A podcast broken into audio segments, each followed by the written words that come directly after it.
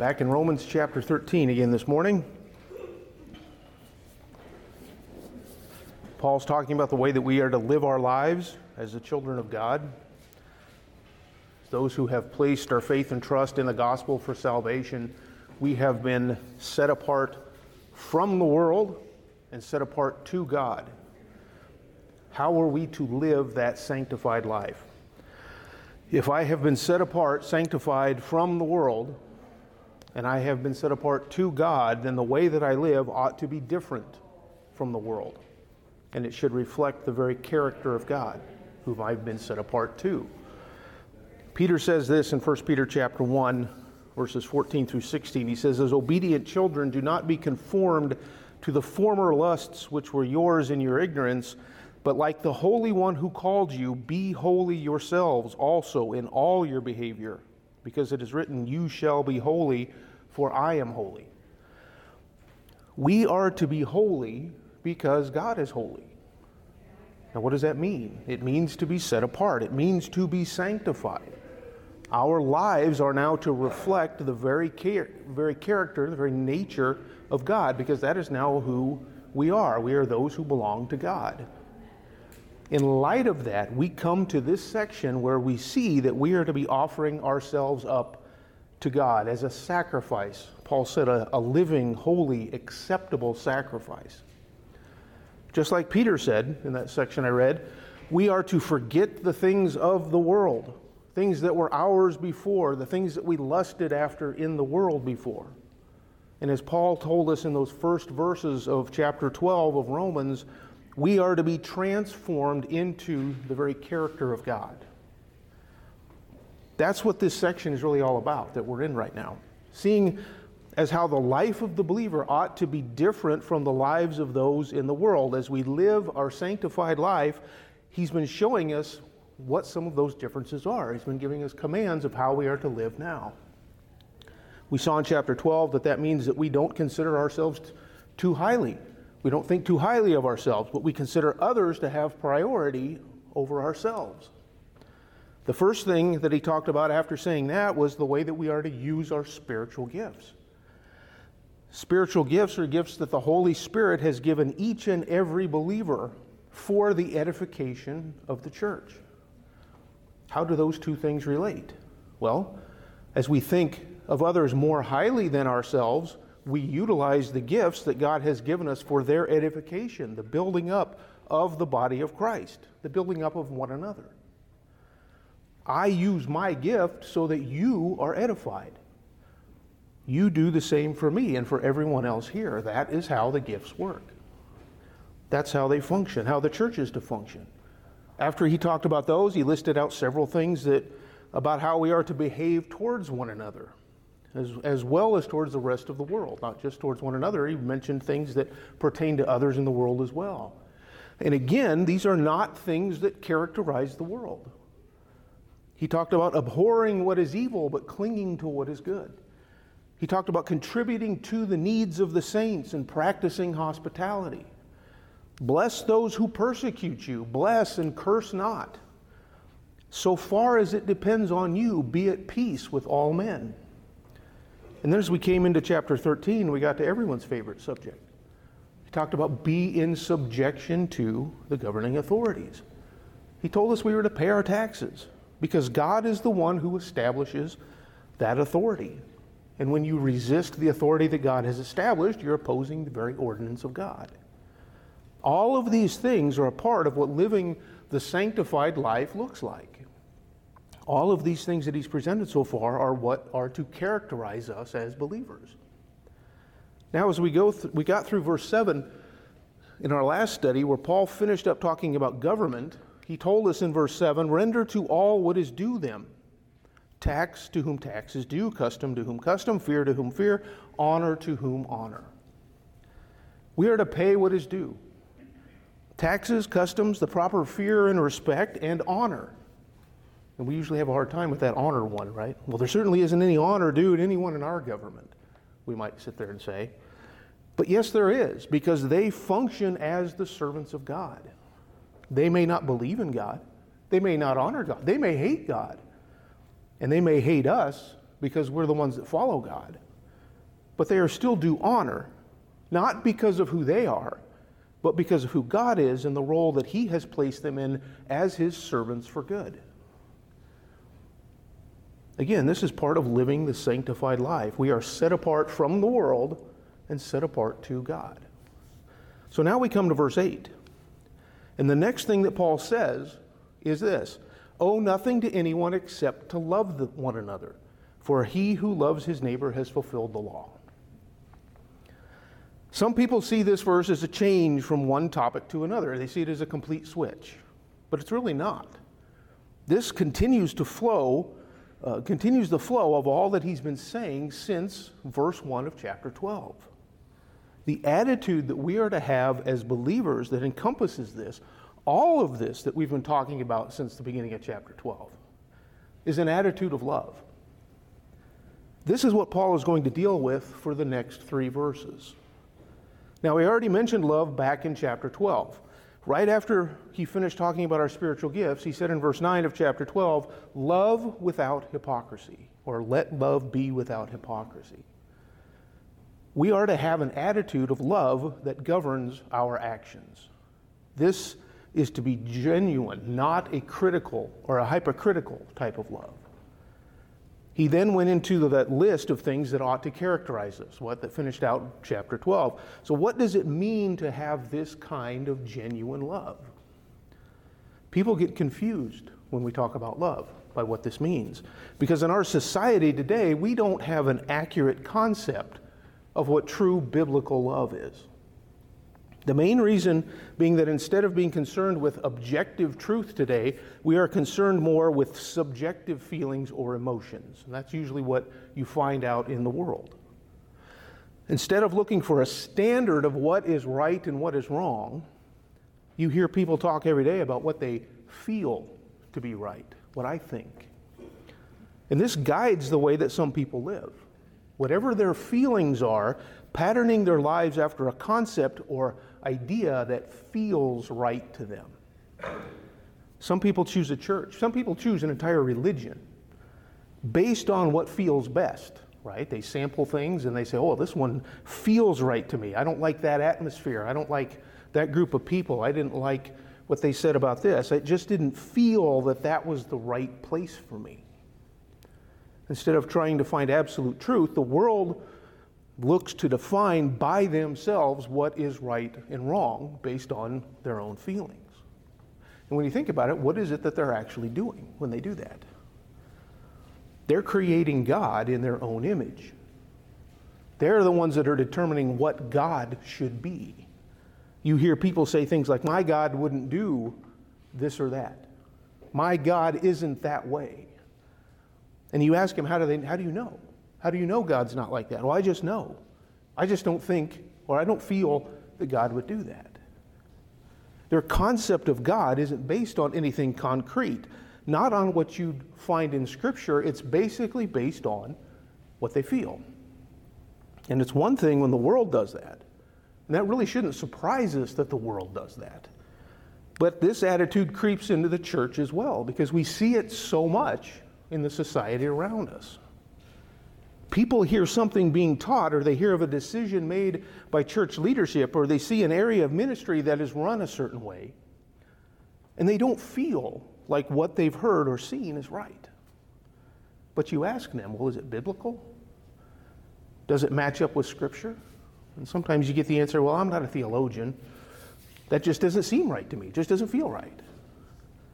As believers, when we don't agree with something that we've seen, we search the scripture to find out what's right or not.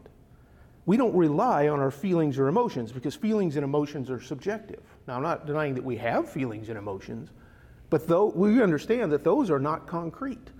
Those are subjective, they change. It's just like in the last seven verses that we covered here in chapter 13. We have very strong feelings many times about governing authorities these days. But should we let those feelings get in the way of what God tells us here and commands us in those verses? Should we let those feelings change the way that we look and interpret those verses? And the answer is no, we should not. Well, this is the same with the idea of love. in the life of the believer. The love that I am to have towards someone is a biblical, well thought love of action towards someone. It isn't to be governed by how I feel at any specific point in time. This is not a love that we fall into or fall out of, as we often talk about love, because that's not biblical love. The love that Scripture knows and teaches is an objective type of love, it is a commanded type of love, it is a functional love. It's a love that I have for someone regardless of how I feel about them. Now, there are other kinds of love in Scripture. Um, Paul talked about having brotherly love in chapter 12. In fact, when we talk about love in, in, English language, we have one word we have love. In the Greek, and you've probably heard this before, there are three or four different types of love that are talked about at different times. And they're used throughout Scripture. But when what we're talking about here, and when Paul is talking about love here, we're talking about a love that is a fruit or a, a, manifestation of the Holy Spirit in our lives. It is something that is produced by the Holy Spirit in our lives. We're talking about agapao or agape love. And I don't say that just to throw Greek words at you, but you may have hear, heard that term before agape love. And how is this type of love different? What, what does this type of love mean? This is a love of action. This is a willingness to do what is best or right for another person, regardless of the personal cost or inconvenience that it might cause us. And how far does this kind of love go? It knows no boundaries. Turn with me over to the Gospel of John, John chapter 13. We're going to be in a, several different passages, a lot of different passages this morning. Look over in John chapter 13. We're going to make our way to John 15, but I want to start in John 13. I don't want to steal Josh's thunders, but I think it'll be a while before we get to John 13 in the next hour. But if you look at John 13, go down to verse 34. This is where Jesus is talking to his disciples at the Last Supper. And he says in verse 34 A new commandment I give to you, that you love one another even as I have loved you, that you also love one another. So you see here, this is exactly the type of love that we're, we're talking about here. Jesus says, I have a new commandment for you. Now, loving one another isn't new. The Old Testament passage, there are Old Testament passages that talk about having love for one another. That's not something new that we're supposed to do. So, why does he say this is a new commandment? Because he gives the ultimate example of what kind of love it is that he's talking about. He says, Love one another even as I have loved you, that you also love one another. So there's the newness. The love that we manifest towards others ought to be like the love that Jesus manifests towards us. And he goes on to say in verse 35 By this, all men will know that you are my disciples if you have love for one another. So, having the same type of love that Christ had for us, what does that show? That marks us out. That shows a difference between us and those in the world, right? Like we talked about before set apart from the world, set apart to God. This is not a normal kind of love. Now, turn over to chapter 15. So he tells them, You are to love as I love. Now keep in mind, Christ had not gone to the cross yet, right? So their example, how has he loved us? Okay, he, he loves us, he does a lot of things for us, but he hasn't gone to the cross yet.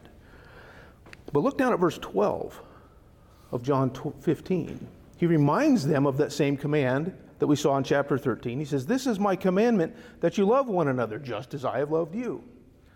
Okay, that's what we just saw in chapter 13. Now he goes on in, in verse 13. Greater love has no one than this, that one lay down his life for his friends. Now the disciples see, now there's a difference here, as we can see what kind of love that he's actually talking about here and the extent that this love goes to. This is a love that gives the ultimate sacrifice. The greatest thing that we have to give up is what? Our life, right? I can give you all my money, but I still have my life. I can give you my possessions, I can, I can give you whatever I have, but I still have my life. If I give up my life, that's it. That's all I have to give. And this is the love that Jesus showed us, right? For God so loved the world that he gave his only begotten Son. God gave his Son, Jesus gave his life for us. This is the type of love that is commanded here. The one who has been declared righteous before God, who has been filled with the Holy Spirit. This is the kind of love that we now have towards others that goes up to that extent. So there's no limit to this type of love. Turn over to 1 John chapter 4. 1 John 4 tells us that this type of love is from God. We can't talk about love without looking at 1 John 4. Look down at verse 7 of 1 John 4. He says, Beloved, let us love one another, for love is from God, and everyone who loves is born of God and knows God. The one who does not love does not know God, for God is love. And you see, here we have the same idea. We are to love one another. People are very ready to say, God is a God of love, right? People say that all the time. God is love. God is a God of love. And that's true. It says right here, God is love. Although a lot of people that say that get the wrong idea about it because they tend then to forget many of God's other attributes. But God is a God of love, the same type of sacrificial love that we're talking about. And one of the marks of the true believer is that we manifest the same type of love that God manifests. He goes on in verse 9. He says, By this the love of God was manifested in us, that God has sent his only begotten Son into the world so that we might live through him. In this is love, not that we loved God, but that he loved us and sent his Son to be the propitiation for our sins. Christ came to be the propitiation for our sins, the satisfaction that can turn away God's wrath. God's wrath? How can God have wrath? I thought God is love.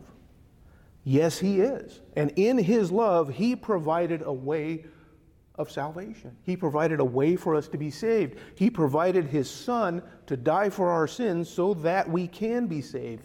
That is the love of action that He showed to mankind, that He showed to the world. And so we see in verse 11, John gives us a conclusion to this Beloved, if God so loved us, we also ought to love one another. If God did that for us, if He was willing to die for us, then we ought to be willing to have that same kind of love. So we talk about how God loves us. We talk about how God loves the world, right? We see that and see that in John 3:16. People have a tendency to look at those and say, well, that means that he had warm feelings for the world, right? A, it was, goes back to that feeling that he thinks everyone is filled with goodness, well, that's not the love that we're talking about. We need to separate out that thinking. Again, this is a love of action. This is a love that sacrifices and does what's best for others regardless of feelings and regardless of personal cost. It's a visible type of love. It is one that is expressed through actions. There is an objective quality to it. It's one thing for me to say that I love someone, right? We can go around and say that all day long that I have feelings for them. But how is that shown? How is that seen? It's through what I do for that person. If I say I love my family, but I refuse to provide for them, what does that show? That's not love. That's not me loving them, right? It's when I do things for them. If I say I love God, but I refuse to obey His word, what does that show about me? Well, turn over to the next chapter in First John. If you're still in First John, go look in chapter 5, at verse 1. He says here, Whoever believes that Jesus is the Christ is born of God, and whoever loves the Father loves the child born of him. By this we know that we love the children of God, when we love God and what? Observe his commandments. For this is the love of God, that we keep his commandments, and his commandments are not burdensome. I can say that I love God. People say that all the time. I love God. Oh, of course I love God. I can say that I love God all I want, but if that love is not manifested in my observance of what He asks of me, my obedience to Him, and a, in a love of others who love Him and whom He loves, the, those are my fellow believers, then I prove otherwise. I prove that I really don't have that same kind of love. A true believer obeys the commandments of God, and a true believer has a sacrificial love for his fellow believers. So it's this type of love that we see as we come to verse 8 of Romans chapter 13. The type of love that he showed us and that we are to have for him is what sets the framework for the love that we are to have towards others. When we talk about having a love towards others, it isn't simply for them, it's not simply for ourselves, but it's the same as what this entire section of Romans is about. It is offering our bodies up to God as a sacrifice to live in obedience for Him for His glory. He says in verse 8, Owe nothing to anyone except to love one another. Now, I mentioned before that some see this as a segue or a transition into a completely different subject here. And they key in on the financial aspect of this verse and talk about the realm of debts and finances, right? Because he says, owe nothing to anyone. And so they say, oh, he's moving. So before he was talking about taxes, and now he talks about finances. Well, there is a real sense into which we are to pay our debts. There is a financial obligation that we have. We're not to have any unpaid debts or obligations to anyone. And Scripture does have quite a bit to say about finances and obligations. There are even verses that show the right and wrong ways that we are to borrow money. It doesn't say that we can't borrow money, it gives us instructions on how to borrow money. So, yes, we are to be financially responsible in every area. But that's not really what Paul is talking about here. That's not what he's getting at here. What he's saying flows out of what he just said back in verse 7. Owe is the same word as due in what is due in the last verse. We are to render to all what is owed them in relationship to the governing authorities again. What you owe in taxes, be paid up on those.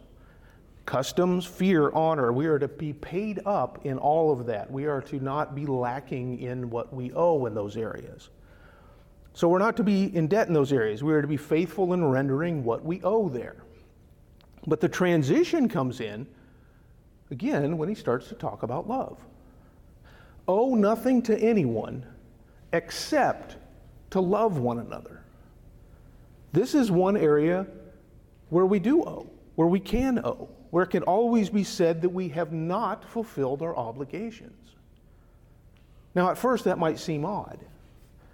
Does that mean that I'm not to be paid up in my love for others? Does that mean that it's okay if I don't show love to them or if I haven't showed love for them? As in, I owe them love, but it's okay for me not to love them? No. In fact, it's just the opposite of that, is what he's saying here. The reason that this is an exception is because we can never be fully paid up in this area. We never get to a point where we are to think, I have loved them enough. I have fulfilled my obligation of love to that person. We never get to that point. We can show love for one another all day long, and we will still need to show more love to them tomorrow. We saw a picture of this type of obligation way back at the beginning of Romans in verse 14 of chapter 1, where Paul saw himself as a debtor to the lost when it came to the gospel. He saw himself as having an obligation to them. He owed a debt to the lost that he had to to keep presenting the gospel to them. It's that same type of debt that is how we should see ourselves when it comes to love towards others. Paul uses the term one another, which would be a reference to fellow believers, right? And that's really what we saw when we were in 1 John. It's what we saw Jesus commanding as well love one another. But in the second half of the verse, he's also going to talk about his neighbor or our neighbor, which really expands this out even further than that. The idea of love here, especially in light of the commands that he's already given, that haven't been these haven't been restricted to just believers. It's really broadened out to all of those around us. We are to be people that show love, regardless of to who it is. Again, thinking back to what he just said in chapter 12, right? We saw several examples of this. We are to not only not curse those who persecute us, but we are to bless them. We're not to just not speak evil of them, we're to speak well of them in talking about those who have wronged us, on which we might feel that it's okay to take revenge, people that we feel a need to take revenge, he references the Old Testament quote from Deuteronomy saying, But if your enemy is hungry, feed him. And if he is thirsty, give him a drink. And once again, there's that action that we're talking about, providing for the needs of those who would be our enemies. Turn with me over to Matthew chapter 5 in the Sermon on the Mount, in the Sermon on the Mount, you read through that, there are many things that Jesus says in the Sermon on the Mount that seem to run contrary to what our natural instincts would be. And in fact, they are contrary to what we would consider natural because the natural thing is the fleshly thing. And again, that's that worldly thing that we're separated from. But instead, look what he says. This is one example. Look at what he says down in verse 43 of Matthew chapter 5. He says, You have heard that it was said, You shall love your neighbor and hate your enemy. That sounds natural, right? But I say to you, love your enemies and pray for those who persecute you, so that you may be sons of your Father who is in heaven. For he causes his sun to rise on the evil and the good, and sends rain on the righteous and the unrighteous. Even to our enemies, we do, love, we do what? We show them love, we pray for them. Just like what we were seeing in Romans chapter 12. What is the reason? Because we are the sons of God to prove that we are born of the Father. Remember when Jesus said, You show this type of love, you show that you're my disciples when you show this kind of love. Because He is the example, because of what He has done for both the good and the evil, He says here. And this is what we saw in 1 John that we show love because we are born of God. And again, it's not having feelings for them, it's not talking about having great feelings for them. We may not have loving feelings for those that persecute us, for those that have wronged us. A few weeks ago, when we were studying John chapter 3, Josh walked us through about how there are verses that talk about God's hatred towards sinners. Those who are enemies of God, he has a hatred for them, but yet he also loved them by sending his only begotten Son. Some people are easy for us to love, right? We look around and we say, oh, when it comes to my family, when it comes to people that I, uh, I'm close with, fellow believers, right? We do have, they're easy for us to love, and we do have strong feelings for them, right? Strong positive feelings. We, we usually have strong feelings towards people that persecute us too, but they're not positive feelings, right? They're negative feelings. But even then, even when we're talking about those that we have strong positive feelings for, sometimes those feelings change, right? We, we have somebody that's close to us, we have, a, we have a falling out, we have a dispute with them. Sometimes friends become enemies. But the point is, even if our feelings for them change, that does not change the obligation that we have to them in any way. We are still to love them. So our love is all encompassing as to whom we are obligated. What does the fact that we love others show about us? That's where the second part of this verse comes in, if you're back in Romans 13. Romans 13, 8. For he who loves his neighbor has fulfilled the law, it says. That's a very strong statement. He who's fulfilled his neighbor has fulfilled the law. And he brings up the idea here again of the Mosaic law. And we've seen him bring up the law before in different passages. Remember, there are both Jews and Gentiles in this church at Rome. And we've seen throughout the letter that he's addressed both Jews and Gentiles at different times. He even gave us three chapters, chapters 9, 10, and 11, where he gave us instructions or, or, or details on how Jews and Gentiles both fit within God's plan of salvation. So here again, he brings up the law. Jews were responsible to the Mosaic law, Gentiles never were. It was not given to them. But for anyone, the law was never a source of salvation. It couldn't provide that, it could only bring condemnation. So the question is how does love fulfill the law? It has to do with what all of the commands in the law were really all about, what they showed. They were all about how the nation of Israel was to live, how they were to function. And they all dealt with how they were to function with one another. They had instructions for how they were to behave towards God, and they were instructions for how they were to behave towards others, right? How they were to function as a nation, living together as a nation. It was all about keeping your path straight and doing what is best for those around you. What were your obligations there? It's very much like the list that Paul is showing us here from the beginning of chapter 12. All of these things that we've seen so far are centered around how we are to function towards God first, but the majority of them have concerned our interactions with what? Other people, right? Everyone around us. And that's very similar to what was in the law. So look with me at verse 9, and what he does here is he, prevents, he presents some examples of this in verse 9.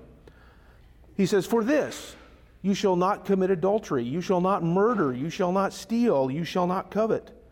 And if there is any other commandment, it is summed up in the saying, You shall love your neighbor as yourself. So here he just brings up four commandments, four, four examples of this, of the Mosaic Law. And there's two things about them to note. One, these are things about interacting with other people. And two, they are all examples of not being loving. Committing adultery Obviously, this one involves other people, right? There's people involved. It would involve a spouse as well as a person with whom someone is committing adultery. Neither of which is showing love, is it? What is it instead? It's not showing love, it's selfishness. Pure and simple. It's seeking what's best for me instead of what's best for someone else. All right? This is the exact opposite of biblical love. Same with murder, right? Again, obviously, where this one involves another person. You kill another person, right? It's something between you and someone else. Love would seek to sacrifice for that person.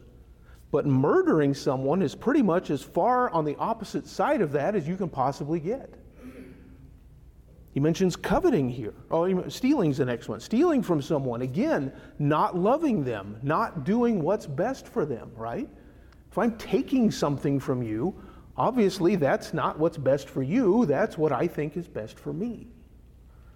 Coveting, he mentions, right? Maybe not as directly relatable to another person as others, but what are we doing when we covet what someone else has?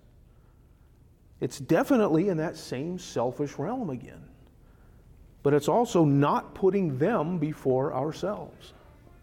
If I see something that someone else uh, see something that someone else has, and my first thought is, "Boy, I wish I had that instead of them," then how is that looking out for them and for their best interests?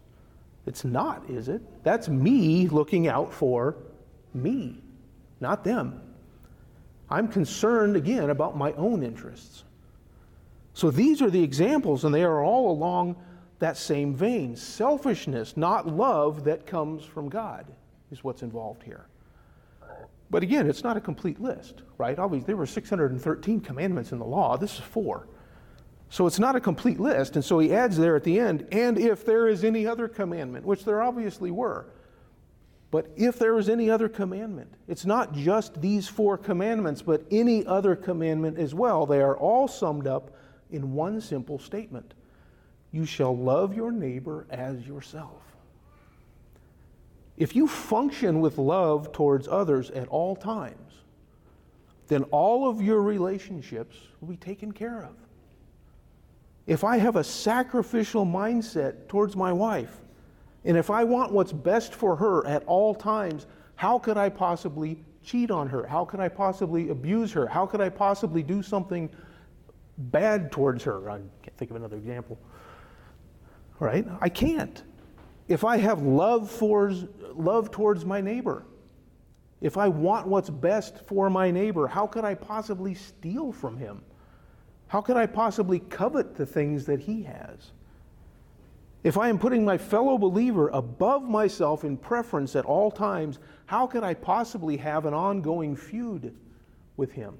Right? You see that in churches quite a bit. People that don't get along, they don't like each other, they don't interact with each other, and when they do, it's always contentious. If I'm putting them above myself in a, in a place of honor, how could that be my attitude towards them? I can't. That's the point here. Love is where it all starts in our Christian walk. If we have this taken care of, everything else starts to fall neatly into place. Now, note this. Who are we to love our neighbors as, does it say?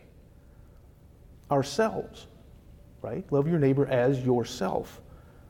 And this phrase has taken in on all kinds of different discussions, one of which is that in order for us to love others, people say, well, in order for them to love, in order for me to love them then as, as I should, I need to first learn to love myself. Have you ever heard that one? That's not what this verse is teaching. This is the exact opposite of that. This verse is based on the assumption that we already love ourselves. We know that we already love ourselves. The idea is that the way that we love ourselves is the example of how we are to love others. It should be the same. What is there that I won't do for myself? If my body gets sick, I take care of it, don't I? I go out and I get the chicken soup, or I stay in bed and I curl up under the covers. Or better yet, I, I, have, I have my wife get the chicken soup for me and bring me my pillow and whatnot, right? Because I'm taking care of myself. What if my body is hungry? I feed it. I go out and I find food, right? I don't sit there and say, well, too bad for you, stomach. I guess next time you'll eat more for breakfast. Serves you right. No, that's never our attitude, right? If I'm hungry, oh, poor stomach, I need to find food for you. I put my hand on something hot. What do I do? Ah, serves you right. No, I pull it away. I take care of it. I find ice. I bandage it, right? I do everything that I can for myself already. I don't have any problem loving myself. In fact, the real problem that I is that I love myself too much. I put myself front and center and I have a hard time putting someone else's needs before my own. That's where I run into trouble. And that's why this command exists. That's why there's no command to say, love yourself more. No, you already love yourself. You need to love others more. Those are the commands. We need to think about it and do it, loving others as we do ourselves. I don't need to esteem myself more. If somebody tells me that I have a problem with self esteem, I say, I know. I know I have a problem with self esteem. I have way too much of it. I don't need to do it more. I need to do it less, and I love, need to love my neighbor more. You see, God is telling us, I already love myself. That's why this example is here. Now, in the same way that I already love myself, I am to love others that same way, love my neighbor with that same attitude. If I am in need, I meet that need for myself. What, is, what if my neighbor's in need? I should be just as ready, just as willing to meet their need as well. If I truly love them, I will not act selfishly towards them, which is where Paul goes in verse 10. Love does no wrong to a neighbor. Therefore, love is the fulfillment of the law. True biblical love takes others into account. In going along with the examples he used in verse 9, we don't do things that will cause harm to other people. Adultery, right? You used that one. If someone is with another man's wife, is he seeking what's best for that other man? Is he seeking what's best for that wife? Is he seeking what's best for his own wife? Absolutely not. Stealing, same thing. Murder, again, certainly the same thing. It's very hard to make the case, oh, I murdered him for his own good. You can't make that case, right? That doesn't work. What do these all boil down to? Focus on self and not on others. Show me a sin that doesn't focus on self. That's what they all are, right? They, that sin doesn't exist because that's what they all are putting our own desires before God's or putting them before someone else. If we are functioning in love, we won't be hurting or wronging our neighbors. We are only doing what's best for them. Turn with me over to the book of Ephesians. This is an important topic. That's all the verses we're going through in Romans, but I want to look at two more passages with you on this. Ephesians chapter 5.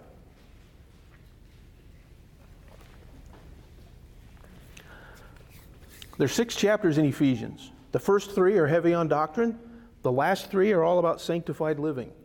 Since all of this from the first three in verse in the first three chapters he talks about this is who you are in Christ. This is what's true of you. This is what God has done for you. And in the last three chapters he says, "Now walk in a manner worthy of your calling, based on what I have just told you who you are. This is how you are to live." And it's very much like we're seeing here in these final chapters in Romans. But look with me first at the last verse in chapter 4. I know I sent you to chapter 5, but go back one verse. Ephesians 4:32 he says be kind to one another tenderhearted forgiving each other just as God in Christ also has forgiven you. And here you start to see the attitude that we are to have here. Be kind, tenderhearted, forgiving each other. One of the main reasons that people say they have when they're having a hard time loving someone is because they've been hurt by them, right? Something has come up between them, something has been done against them. I can't love them. You don't know what they did to me. You see this in marriages sometimes, right? People whose marriages are in trouble, they have issues.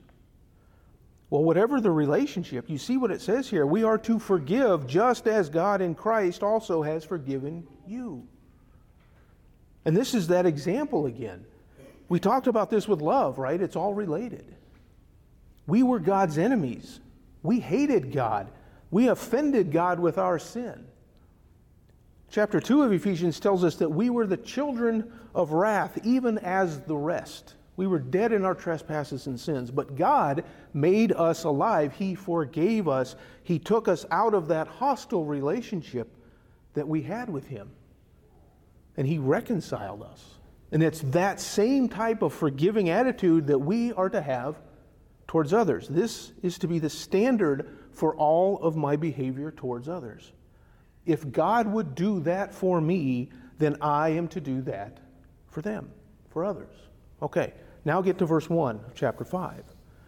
Therefore, he says, be imitators of God as beloved children and walk in love, just as Christ also loved you and gave himself up for us, an offering and a sacrifice to God as a fragrant aroma. You see, here we are to be imitators of God in this. God is the standard. The way that He treats us, we are to treat who? Everyone else. His is the pattern that we are to follow, the way that the world treats one another, right? We look around, we say, oh, this is what's normal in the world, this is how the world treats people. That's not the standard. We look the way that our parents treated each other, right? A lot of times we say, oh, yeah, they treat each other great. Or sometimes, well, they didn't treat each other very well. They're not the standard, regardless of whether it was good or bad. The way that someone else that we might admire and respect treats others, right? They might do a great job of it. They may be wonderful at how they love and treat others, but still, they are not the standard. Who is the standard? God is the standard. We are to walk in love. We are to give up ourselves, sacrifice for those around us, just as Christ loved you and gave himself up for us. That's the example that we have to live by. I want to go to one other passage before we end 1 Corinthians 13. How can we talk about love without going to 1 Corinthians 13? The chapter on love. This gives us our greatest picture of what this kind of love looks like.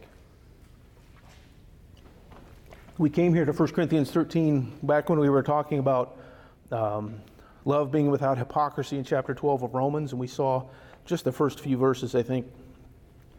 Because the pattern is the same 1 Corinthians 12 going into chapter 13 and, and the first half of Romans, uh, chapter 12. Paul talks about spiritual gifts how we are to function and use them within the church, and then he says that they, our use of them is to be governed by love. So in the first few verses here, that's what Paul talks about. He says in verse 1 of 1 Corinthians 13, If I speak with the tongues of men and of angels but do not have love, I become a noisy gong or a clanging cymbal. And if I have the gift of prophecy and know all mysteries and all knowledge, and if I have all faith so as to remove mountains, but do not have love, I am nothing.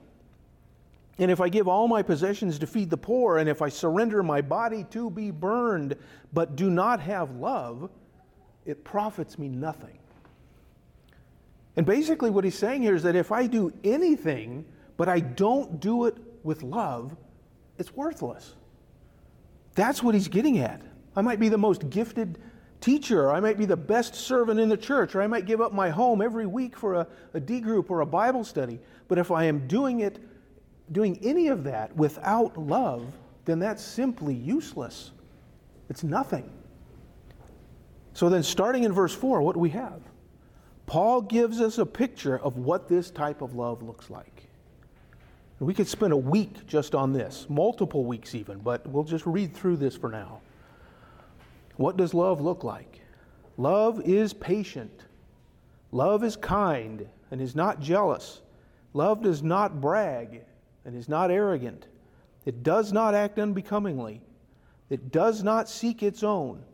It is not provoked, does not take into account a wrong, does not rejoice in unrighteousness, but rejoices with the truth. It bears all things, believes all things, hopes all things endures all things. Love never fails, he says at the beginning of verse 8. Love never fails. Now, we look at this list, and when we're thinking about our spouse, when we're thinking about our family, when we're thinking about our closest friends, we might look at these things and say, Yeah, that's it. That, that's how I love them. I have no issues with this. But what about when it comes to those who have wronged us in some way? Someone who is our enemy. How does this list strike us then? Are we patient with those around us? Would we say that that defines us, that we have a patience in love for others? Do we act in a way that doesn't seek for our own benefit, but is always seeking for their benefit?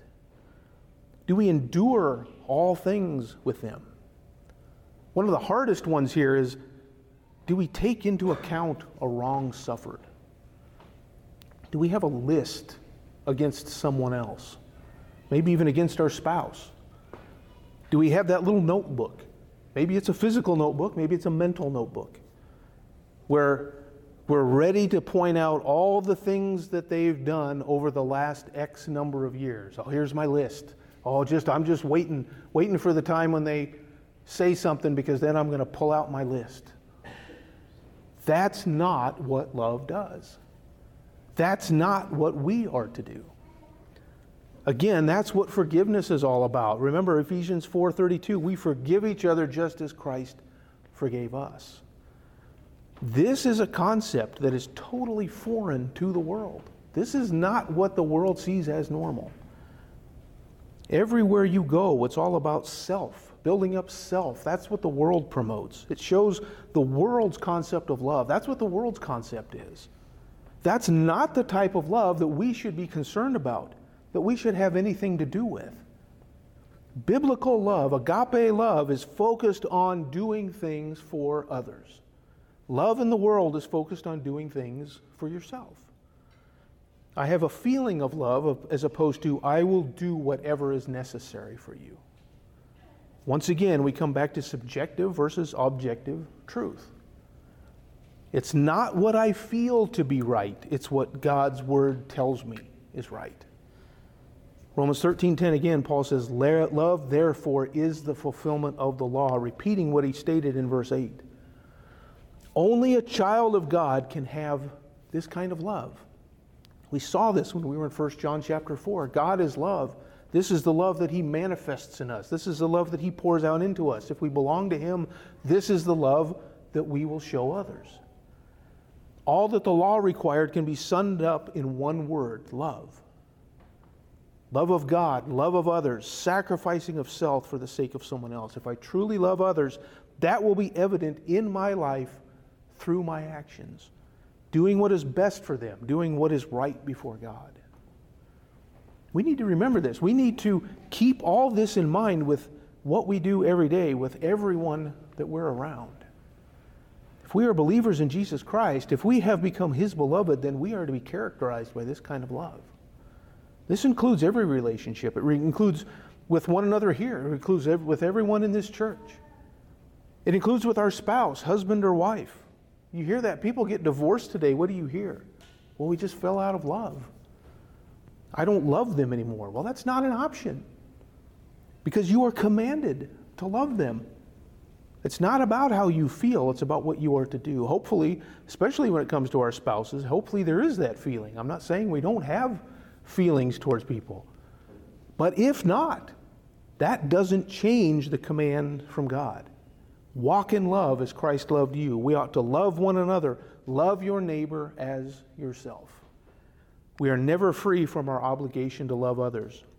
That is the only debt that we will ever we will never be able to pay in full. Let's close in a word of prayer.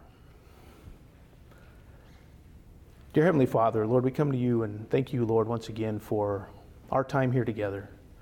We thank you for this passage of Scripture. We thank you, Lord, for the sacrifice that you made for us, the way that you loved us by sending your Son to die for us, Lord.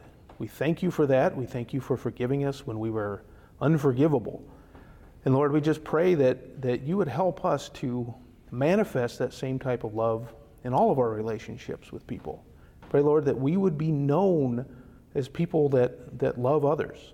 Pray, Lord, that you would just help us to understand that, help us, Lord, to implement this in our lives, and help us to just honor you, Lord, with, with the way that we uh, follow this command. We thank you, Lord, for this time here once again. We pray, Lord, that as we move into the next hour, that you would give Josh the ability that he needs, Lord, to teach us once again from the scriptures. Pray, Lord, that you would help us to understand your word in the Gospel of John. And we pray, Lord, that as we worship you, that you would be honored and glorified by all that we do. We pray these things in Jesus' name. Amen.